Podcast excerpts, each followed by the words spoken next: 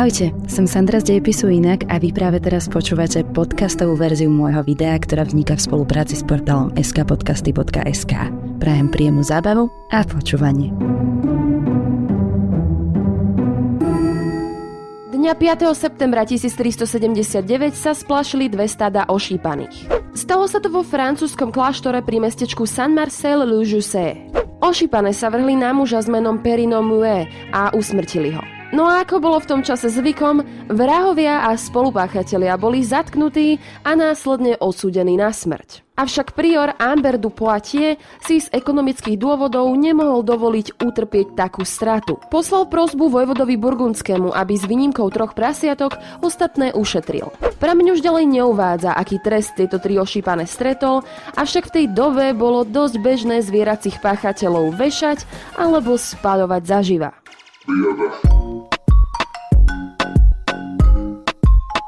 Áno, takáto hanebná a do určitej miery zabudnutá prax sa v Európe naozaj diala. Uplatňovanie logiky v právnom systéme bolo od stredoveku až do polovice 18. storočia prvoradé. A to jednoducho znamenalo, že celá váha zákona sa mohla preniesť nielen na ľudí, ale aj na zvieratá. Historické pramene dokazujú, že v dejinách bolo takto súdených a popravených množstvo zvierat. A ak by sa vám tresty, ktoré zvieratám udelovali, zdali príliš kruté, spomente si, že s ľuďmi sa zaobchádzalo úplne rovnako. V samotnej podstate existovali dva typy zvieracích súdov. Svetský tribunál, určený len pre prasatá, hovedzí dobytok, kone a mulice. Tento súd väčšinou udeloval kapitálny trest za zločin vraždy. A druhým typom súdu bol tzv. ekleziálny, alebo teda církevný súd, určený najmä potkanom, myšiam, moliam, kobylkám, slimákom a chrobákom za to, že páchali obetiam nenapraviteľné škody na majetkoch alebo im jednoducho požrali úrodu.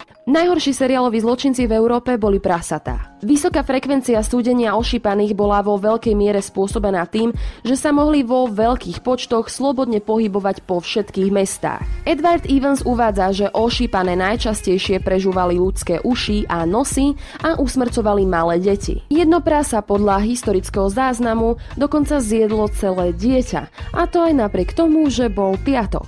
akože iné dni by to bolo v pohode. V roku 1396 bolo jedno prasa usvedčené za to, že odtrhlo obe páže malému dieťaťu a napokon mu zožralo tvár. Prasa bolo pri vykonaní rozsudku najprv oblečené do ľudských šiat a následne obesené na námestí. Normálne, verejne, vedľa ostatných ľudí.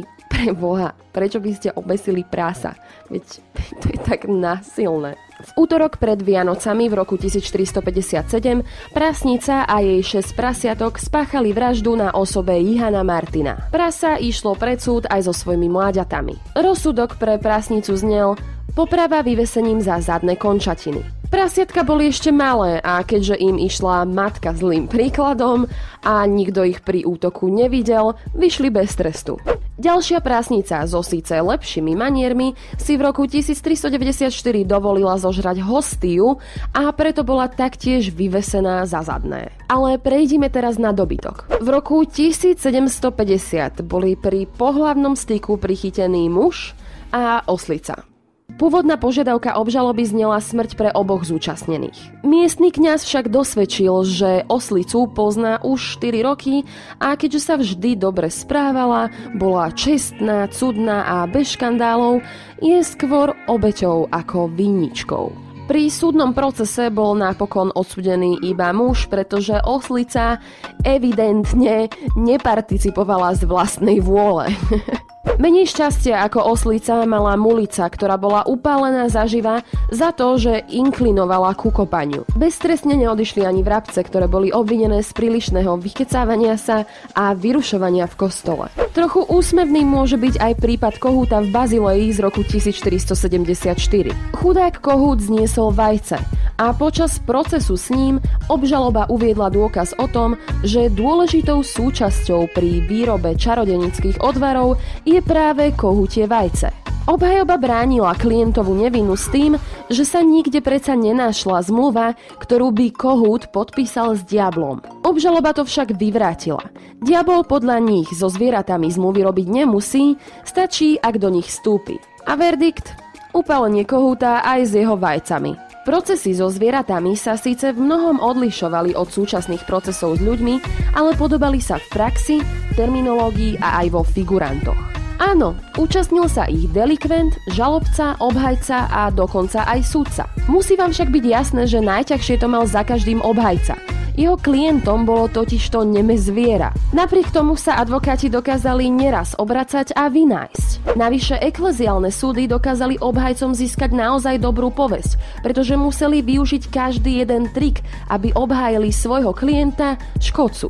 Najbizarnejšia obhajoba, ktorá na ekleziálnom súde určite zaznela, bola od advokáta Potkanov. Tvrdil, že jeho klienti nemôžu reagovať na predvolanie a rovnako sa ani nemôžu dostaviť pred súd, pretože sú rozšírené po celom meste a nemajú žiaden centrálny komunikačný systém. A ešte k tomu, ich úhlavný nepriateľ, mačky, sú rozptýlené všade po okolí, takže by pre nich bolo smrteľné dostaviť sa k súdu. Naozaj, toto všetko sa stalo. Podobne neúspešne predvolávali pred súd v roku 1522 vo Francúzsku potkaní z celej diecézy. Predpokladali totiž, že vedia čítať a tak im súdne rozhodnutia potreté tukom, aby mali zaručené, že to potkaný priláka, doručovali písomne. Právnici, ktorí z času na čas obhajovali potkanov, zvykli používať jeden spoločný argument a tým bolo, že aj potkan je boží výtvor a preto koná len božiu vôľu. No také chrobáky už nemali také šťastie, pretože sa rozhodlo, že vlastne neboli na Noémovej arche a tým pádom neboli božími výtvormi, ale zločincami. A dokonca aj chrobáky v minulosti mali takú drzosť, že sa nedostavili na pojednávanie. Riešenie? Súdny posol vyšiel na pole a tam im pekne krásne predniesol súdne predvolanie. Trest smrti pre neme zviera je pre nás dnes určite iracionálny, ba absurdný. Takmer sa nedá uveriť tomu, že akýkoľvek rozumný a rozvážny človek by mohol byť zodpovedný za takúto hlúposť.